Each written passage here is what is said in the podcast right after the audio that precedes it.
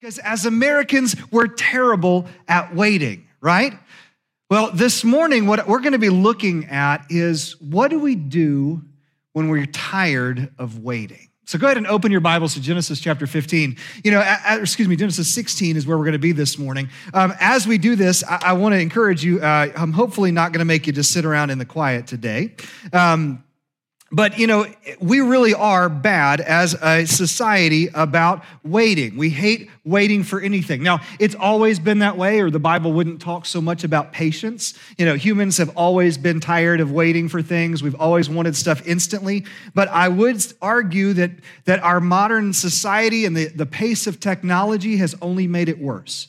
We can have anything we want delivered in a matter of days. Uh, you know, if something takes longer than the, two day prime shipping that we're expecting, you know, that drives us crazy. We'll, we'll sit there, we can have something door dashed to our door in like an hour or less. Uh, you know, we have this instant ability. Like even this morning, we were having the ability to instantly send out our services over the internet where people literally around the world could watch it.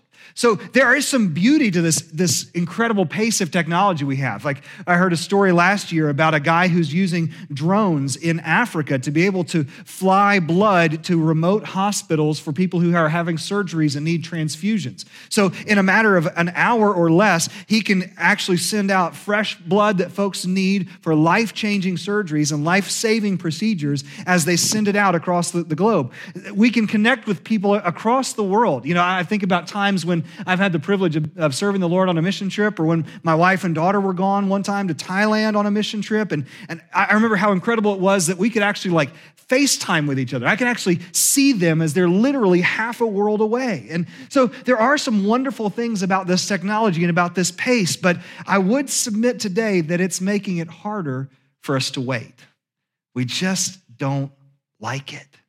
We don't want to be still, but can I submit that although maybe the pace of our life has changed. Um, the pace at which God operates has not.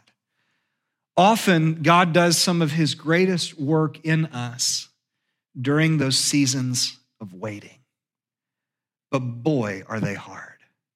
This morning, as we dive into Genesis chapter 16, I want to encourage you as we look at three responses that we find in this passage to what happens when we get tired of waiting. And I'm going to go ahead and tell you from the beginning they're all three bad.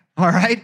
In fact, I was realizing as I, I was studying through this this morning, I'm not going to be able to develop it really well, but actually, there's some parallels here to what you find they talk about an, when you're confronted with danger or something you're afraid of. There's three main responses, right? There's fight, which is where I'm going to fight it out, or uh, uh, flight, I'm going to run away from it, or I'm going to freeze and just do nothing. And it's interesting because actually, the three different reactions we see in this passage to these periods of waiting kind of line up with those three. And so here's what I want us to do this morning. As we go through the, the, account of Sarai and Abram and Hagar and all that God does there, we're going to focus a lot on what they did wrong. But at the end, I want to bring it all back again to the faithfulness of God. Okay? So that's where we're headed this morning. So, I, I, like I said, if you open your Bible to Genesis chapter 16, um, we'll be kind of jumping around through 16, pick up a little bit of 17 toward the end. But as we're doing this, I'm looking forward to getting further in Genesis because my Bible won't stay open that far, right? I keep having to lay my phone on it to keep it from closing on me.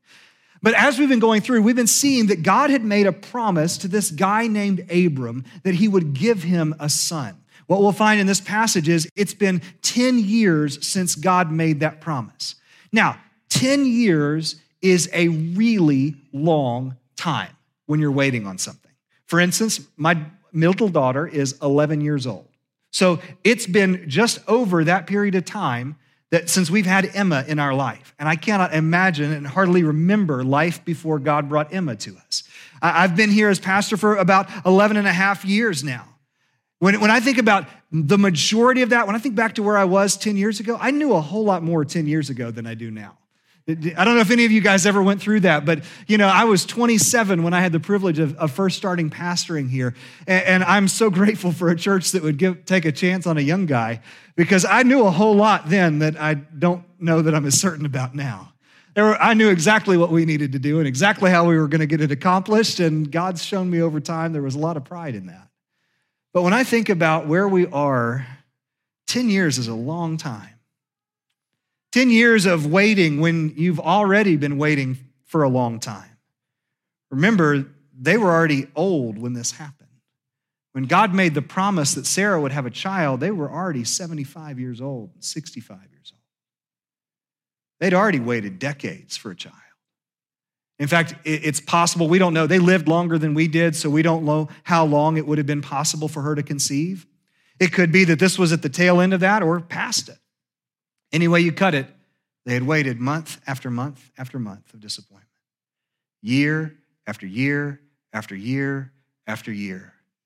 And now it's been 10 more years. So they start getting a little antsy. I don't know about you, but I sure would. In this, what we're going to see is we're going to watch how, how Sarai reacts first.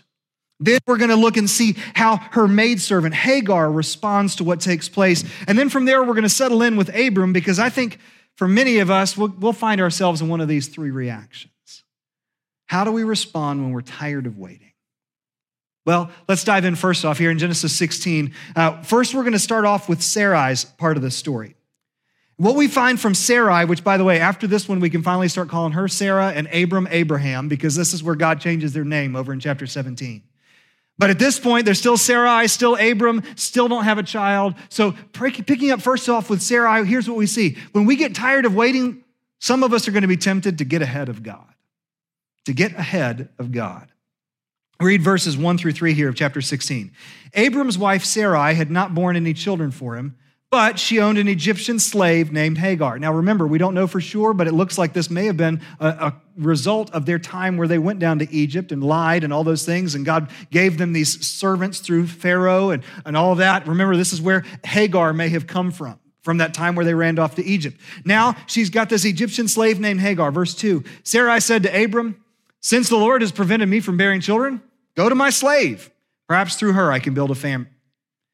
And Abram agreed to what Sarah said. And Abram's wife Sarai took Hagar, her Egyptian slave. She gave her to her husband, Abram, as a wife for him. This happened after Abram had lived in the land of Canaan for 10 years. So, wait a second. Here's the deal in those days, there were no fertility treatments. So, it was not totally uncommon for a family of means to do this. If I can't get pregnant, then I want you to take one of my servants, impregnate her, and that counts as my kid because she's my servant. We'll see this happen later on uh, as we see uh, this happening with Rachel and Leah and given their, their why or their concubine or their, excuse me, their servants as concubines for them. Okay? So, so this was a pattern that happened in those days. But just because it's a pattern that happened doesn't mean that it was right. Sarah is sitting here and she said, You know what? I've waited for God a long time on this.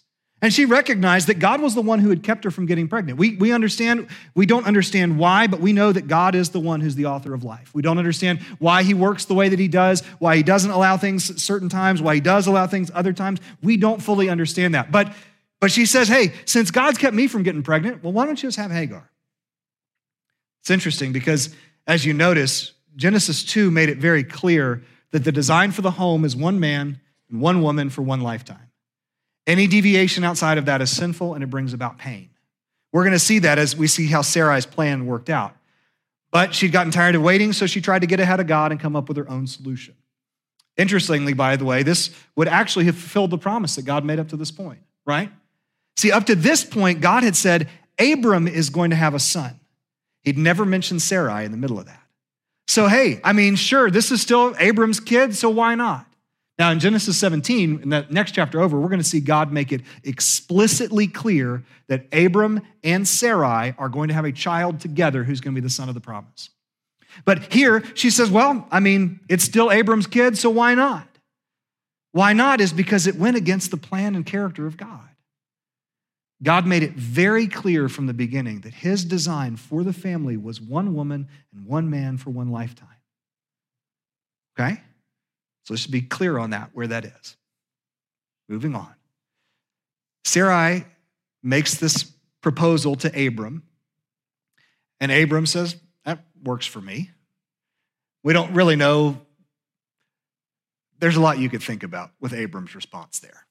I mean, he definitely was coming out ahead in this deal, right? But here's what's interesting. Can you think about another time in Genesis where there was a woman who was tempted to do something that God had said was wrong, whose husband didn't stop her. And then once it happened, they started blaming each other. You see, what you see here in chapter 16 is a parallel of what happens at the very first sin there at the Garden of Eden in Genesis 3 where Eve was deceived by the serpent. She took some of the fruit and she gave it to her husband, just like Sarai had this plan, and she gave Hagar to her husband. And both times we see this tendency for us to get ahead of God and do what we want instead of what God tells us. How's it play out? Well, get down into verse 4. Abram slept with Hagar, and she became pregnant. When she saw that she was pregnant, her mistress became contemptible to her. Then Sarai said to Abram, you're responsible for my suffering. I put my slave in your arms, and when she saw that she was pregnant, I became contemptible to her. May the Lord judge between me and you. Abram said, replied to Sarai, Here, your slave's in your hands. Do whatever you want with her. Then Sarai mistreated her so much that she ran away from her. Isn't this funny? Sarai says, Hey, why don't you have a baby by Hagar? Hagar gets pregnant, and Sarai's like, What'd you do? It was your idea, right? Whenever things go wrong, we start pointing fingers. It's never my fault. It's never my responsibility. But the reality was, Sarai was the one who took the first steps of pushing this forward to get out of the plan of God and get ahead of what God was doing. And because of that, it caused a lot of problems. You see, it's interesting that it was her idea, but she blamed Abram. But again, this reflects a tendency that we've all had since the very first sin. God isn't doing what I want when I want it, so I'm going to have to figure it out on my own. Maybe you'd say something like this I, have been honest at work, but I haven't gotten that promotion, so you know maybe it's time to play dirty, even if I've got to lie a little to get there. You know, I, I'll be faithful to the Lord when I get my degree and once I've got a job, but for now, Chat GPT is looking awful good for helping me write this paper. And I, I know it's cheating, but, but once I get that degree, I'll be in a place where I can honor the Lord. You know, I, have been waiting. I've been trying to keep myself pure for that girl or for that guy that God wants me to marry, but it just doesn't seem like it's happening anytime soon. So maybe I need to compromise a little bit here, and then, and then we can get right with Jesus once we get married. You see, we get tired of waiting. And, and don't in any of this make me make it sound like I'm saying that, that it's not understandable, that these things didn't hurt. Sarah is disappointed. She's, she's frustrated. She's afraid. And so she just says, Oh, I'm just going to come up with the best thing I can come up with. But she gets ahead of God, and it causes major problems. It causes problems within the home as you see that Hagar starts belittling Sarah because she was able to do what Sarah never was. It causes problems then because Abram's being passive and, and he's just, you know, kind of letting Sarai deal with it. This problem plagues them. There's this tension and dynamic that plagues them until finally Hagar gets sent away some like 15 or 16 years after this event. Not only that, the child that's born out of this arrangement ends up being a child that's led to a great nation, but this child, Ishmael, that we're going to talk about as, as we go through this, his family causes problems for the Israelites to this very day. Like literally, guys, that, that's not a, a 2023 kind of exaggeration, hyperbole statement. The Palestinians who are fighting with the Israelis over control of that land are both descendants of Ishmael and descendants of Isaac. The Arab nations that are fighting against Israel to this day can be traced back to this decision. Now, I'm not saying that if you get a hold of God that you're going to have some kind of geopolitical, you're going to cause some geopolitical you know, strife that's going to last until Jesus comes back. But I will say, when we get ahead of God and think we can come up with our plan, it will always disrupt our relationship with God, and it has the potential to destroy our relationship with other people It always causes problems.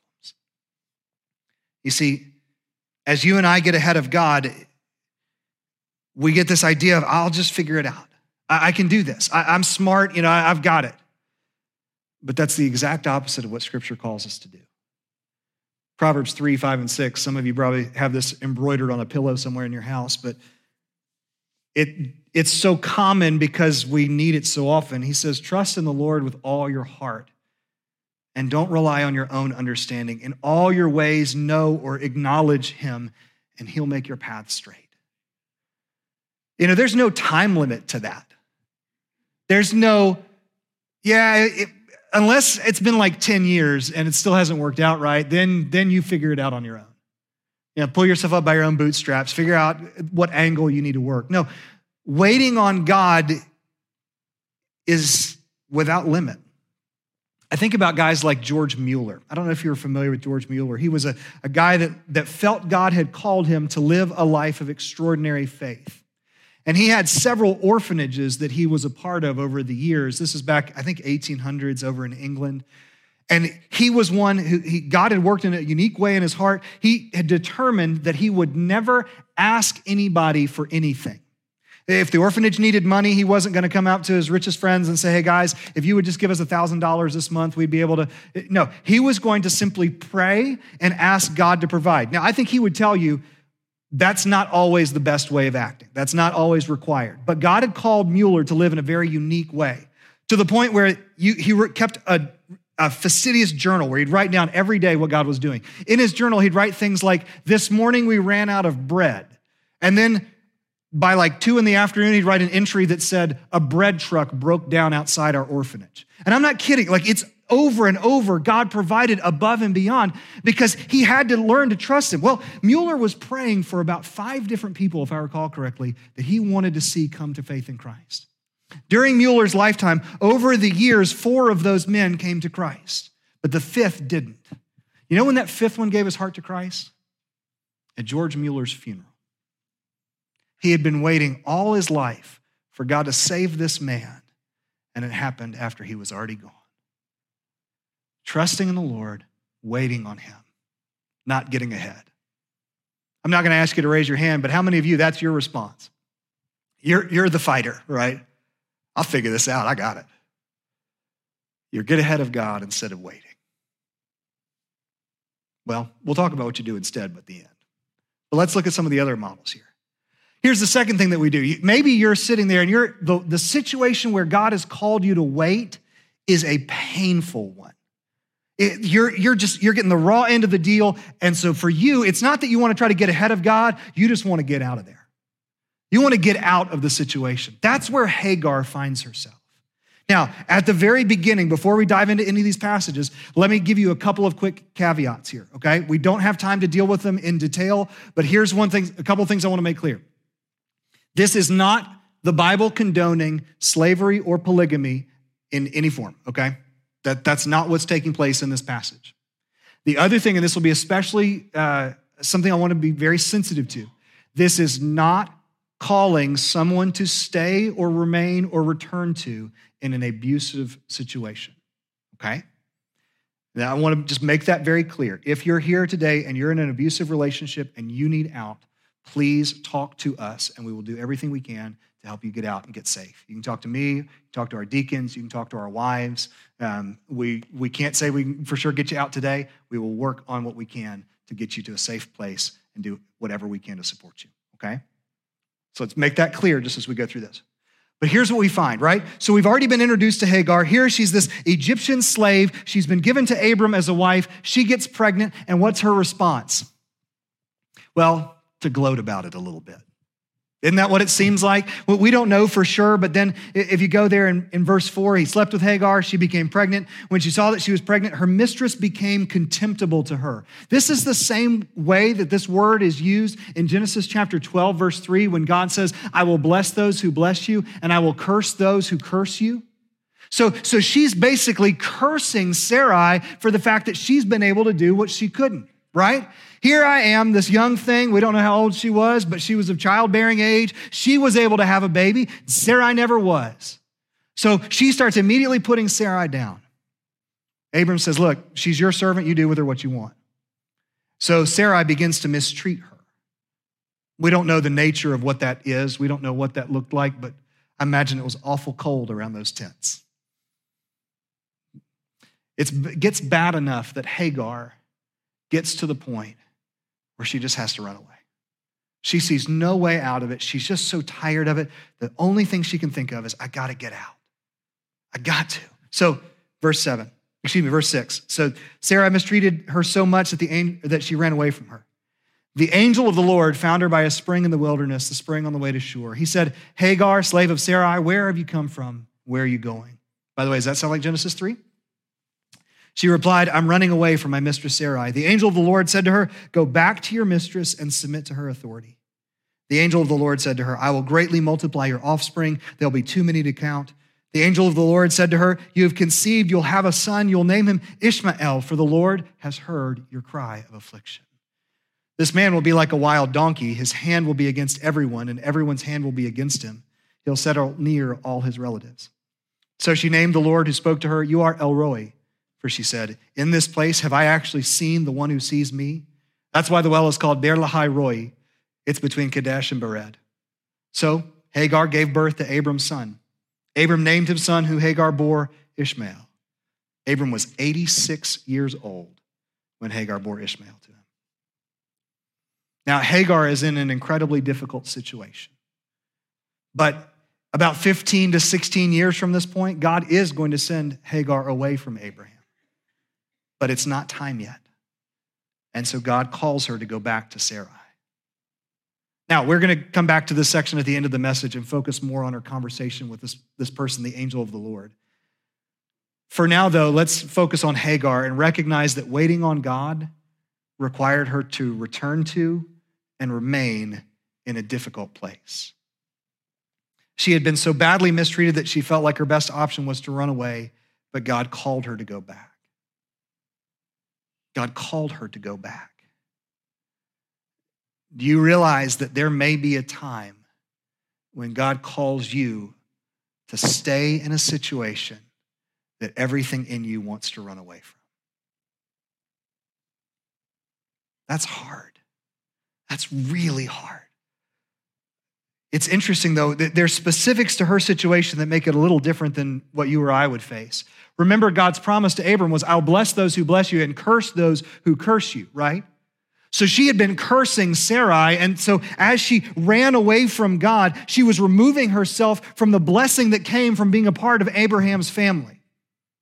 It, seems strange, but, but by, by cursing Sarai and then running, she was, was coming under that promise that God said, I'll curse those who curse you.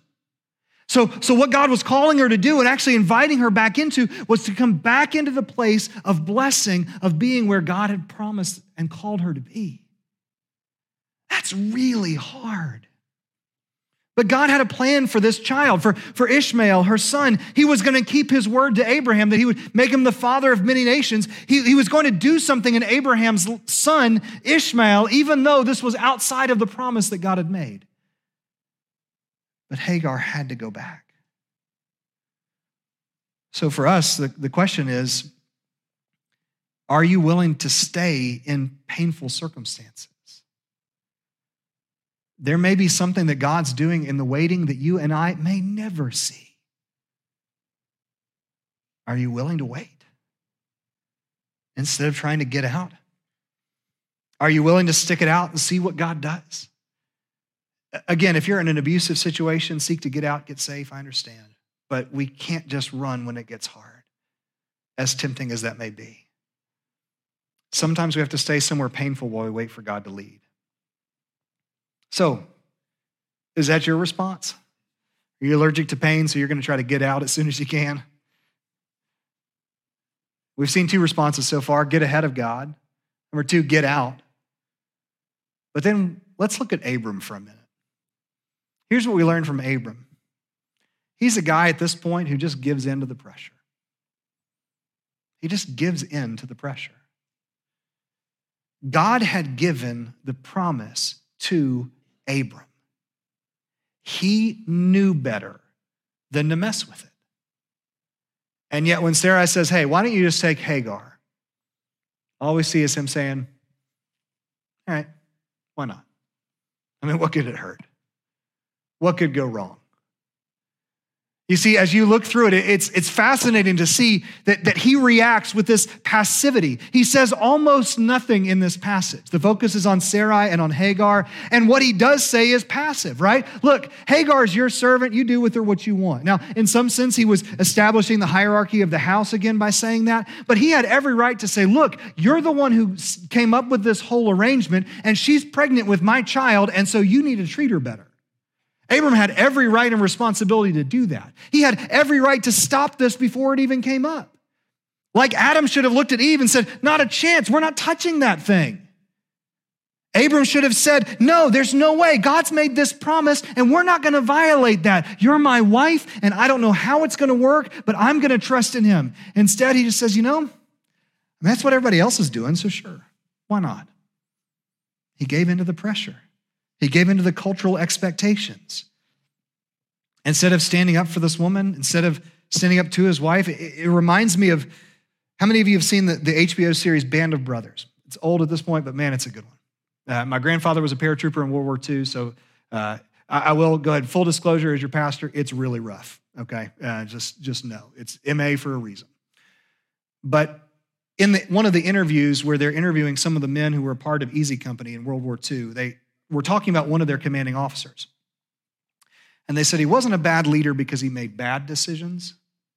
He was a bad leader because he made no decisions. You see, that's what Abram seems to be doing here. He's just going hands off on this whole deal. Guys, God has uniquely called us to lead our families. God's uniquely called us to, to lead out in these things. And it's very tempting when we're tired of waiting and our wife comes up with some idea, just say, sure, why not? And go hands off. Whether you're a husband, whether you're a dad, whether you're even a, a guy, it's still real easy for us to give into that pressure and just make no decision. No decision is a decision. We're giving in instead of standing on what God has said. By giving in and going along, he set a pattern that his descendants would follow, and he started a lineage of people who would fight with his children to the very, this very day. Reject the passivity that calls you to turn from what God said. Now, it's interesting. Go ahead and keep your finger there in 16 because we're going to come back to it, but turn over to 17. There's a 13 year gap between the end of chapter 16 and 17. 13 years, okay? Ishmael has been born and is now a teenager right?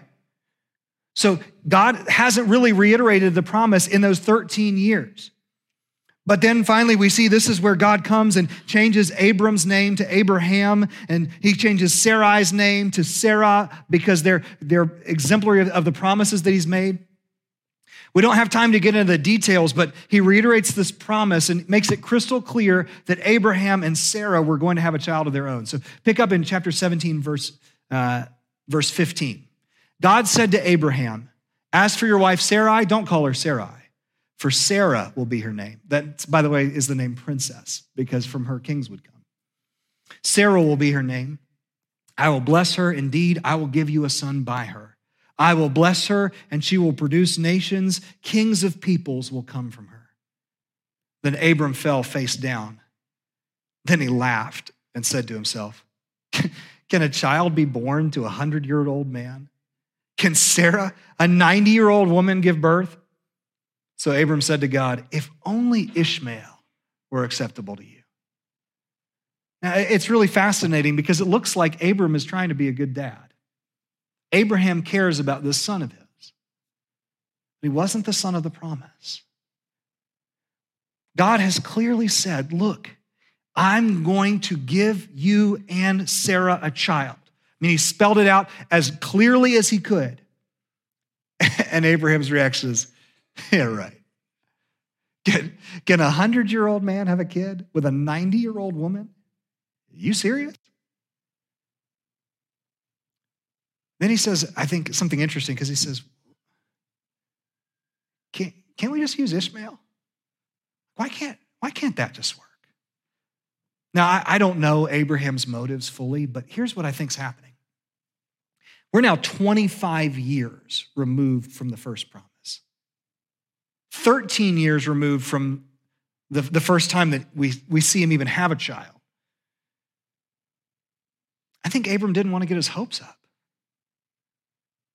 I think Abraham is giving in not just to, to the cultural pressure, but he says, Look, I've, I've already got a son. Why, why don't we just use him? Because that's easier for me. That's, that's not as risky for me as trusting that you'll actually let me have a child with Sarah, my wife. I, just, just use Ishmael. Because he's giving into the pressure and he's giving into disappointment. I just, I can't get my hopes up. I'm scared about it because in both accounts, he's giving in. We're tempted to do the same. We give in to the pressure and compromise like Abraham did, or we give in to despair and give up hoping that God will actually fulfill his promises like he said.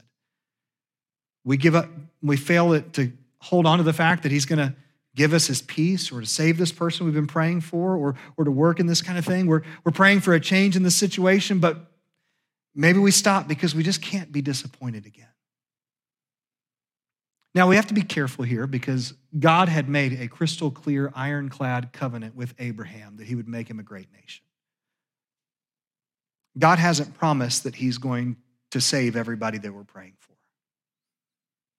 He hasn't promised that every marriage is going to be restored or every health issue is going to be solved in this life in the way we want it to be. But at the same time,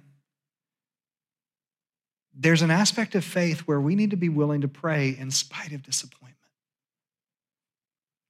And say, God, I, I don't want to give in to just doing things the way that everybody else is. I, I want to trust. Because here's what we do have a promise of we have the promise of a God who never changes.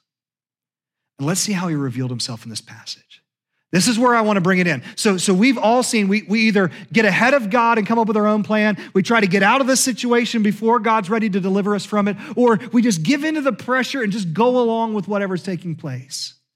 But here's what I want you to do instead Instead, in the middle of the waiting, when you're tired, when you're just worn out, when you're frustrated, when you're afraid, instead, dig deep and grab onto the promise that He is the same God who showed Himself to Hagar that day. Go back to Genesis chapter 16, flip it back over. When you're looking at this passage, you see him talking about this person known as the angel of the Lord. We'll see the angel of the Lord come up multiple times throughout the Old Testament. But this is the very first time we ever see the phrase, the angel of the Lord. Now, angels, the word angels is uh, kind of a, comes from a Greek word that means messengers. The angels we see in the, the, the, Bible are usually God's messengers. They're bringing some kind of message, but there's something different about this particular angel. See, when you, you look at it, it goes down and it says there in verse, uh, verse 10, it says, the, the angel of the Lord said to her, I will greatly multiply your offspring. There'll be too many to count. Who did he say would multiply the offspring? He said, I will, right? So the angel says, I'm going to be the one who's going to multiply your offspring. That's not an angel's job. Later, when she talks about this encounter, she says, Have I seen the Lord who has seen me? So, most scholars, we can't be certain, but most scholars believe that anytime you see that phrase, the angel of the Lord, if it says an angel, maybe just a different angel, but if it says the angel of the Lord in the Old Testament, that is a pre incarnate appearance of Jesus Christ. In other words, before Jesus came to earth and took on flesh as a baby there that we celebrated at Christmas, before that took place, this is Jesus showing up. So, who is the first person who gets to see God show up this way? An Egyptian runaway slave who's pregnant. It's not some massive figure in the history of, of, it's not it's not abraham although eh, god had spoken to abraham. It's it's not anybody that you would think of. It's it's somebody that everybody would have disregarded. And yet this is the first person who meets jesus. One who yeah brought some of it on herself but had been so mistreated that she ran away and hid. And yet that's who jesus comes to in this he doesn't come to Abraham. He doesn't come to Sarai. He comes to Hagar out in the wilderness. Listen, what's so beautiful here? As she talks to him, the angel of the Lord, verse 11 says, You have conceived and will have a son. You'll name him Ishmael. Ishmael means the Lord, or that God hears. That God hears. But why? For the Lord has heard your cry of affliction. To one of the lowest of the low, in the lowest point of our life, waiting to see God work, God shows up and says, I have heard your cry. I've heard it. I know. You'll name him Ishmael because I've heard your cry of affliction. Then, verse 13 so she named the Lord who spoke to her, You are El Roi. That literally translates as God sees me.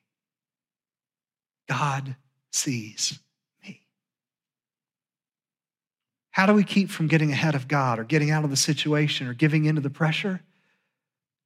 Because we recognize that this God who's calling us to wait for whatever it is, this God who's, who's working behind the scenes with things that we don't know, we're, we don't understand, we can't wrap our head around. This God is the God who sees me. Out of the 8 billion people on earth right now, He sees me. He sees you. He saw an Egyptian slave running from being mistreated, and He sees you. In the same way, He's the God who hears your cry. He knows. He knows this is hard. Say, well, Sean, that doesn't fix it. That doesn't change. I wish I could fix it. Whatever it is for you, whatever you're waiting for. I wish, I wish I could resolve it. I wish I could settle it. I'm not God. But what I know is that the God who's called you not to get ahead of him is the God who sees and knows exactly what you're going through. The God who's calling you to remain in that difficult situation sees and knows what you're going through. The God who's calling you not to give in to the pressure or not just to give up on hope, that same God sees you and knows you. Not only that, this is the God, as he appears to Hagar in the wilderness, this is the same God who takes on flesh, who walks among us, who smells the smell of diseased people, who's around the dead, who's around the lame, who changes all of these things, and then eventually hangs on the cross to pay for my sin and your sin. This is the God who sees. This is the God who hears. This is the God who's there with you in whatever it is you're waiting for. So don't run away. Don't get ahead. Don't give in. Rest in the God who sees, and the God who hears, and the God who knows. Would you bow your head with me this morning and close your eyes?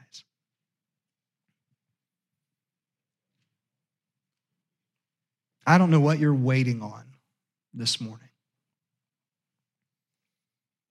I don't know what decision you need God to guide you in, what you're enduring. I, I, don't know. There may be things in your own heart that you're the only person in this room who knows about. You may be the only physical person in this room today who knows, but there's a God in heaven who knows. There's a God who sees. There's a God who hears your cries. So maybe your prayer this morning, if you already have a relationship with Jesus and you're in that waiting stage, maybe your, your prayer this morning needs to be God. I was getting ready to make this decision, but I, I feel like maybe that's getting ahead of you. So would you help me to trust you and wait? God, I've been looking for a way out of this because I, I just am so frustrated, so tired, so hurt. But if you're calling me to stay, I'll stay. God, you know what compromises I was ready to make. But I want to honor you. So I'm not going to give in to the pressure. And you know how discouraged I've been, how disappointed I've been, but I'm not going to give in to that. Instead, I'm going to believe that you're the God who knows what he's doing. God was faithful to give Hagar a child who became a great nation. God was faithful to use Sarah and Abraham to bring a child whose life would change the world. As their great, great, great, great, great, great, great, great grandson would hang on the cross and die in our place, be raised from the dead to give us new life. So, despite them responding in fear, they still couldn't destroy the faithfulness of God. So, I'll give you a minute just to, to reaffirm your trust in Him. And if you're here this morning and you, you've never trusted Jesus as your Savior and Lord, I'd love to talk with you about that. I'm going to come down front. I'm just going to step down in front of these stairs, and you can come down here and talk with me. Well, as soon as I stop talking, you just just come down here. And I'd love to talk with you about how to come into that relationship with the God who sees, the God who hears, the God who's there. Let's do business with God, and then I'll close us in prayer in just a moment.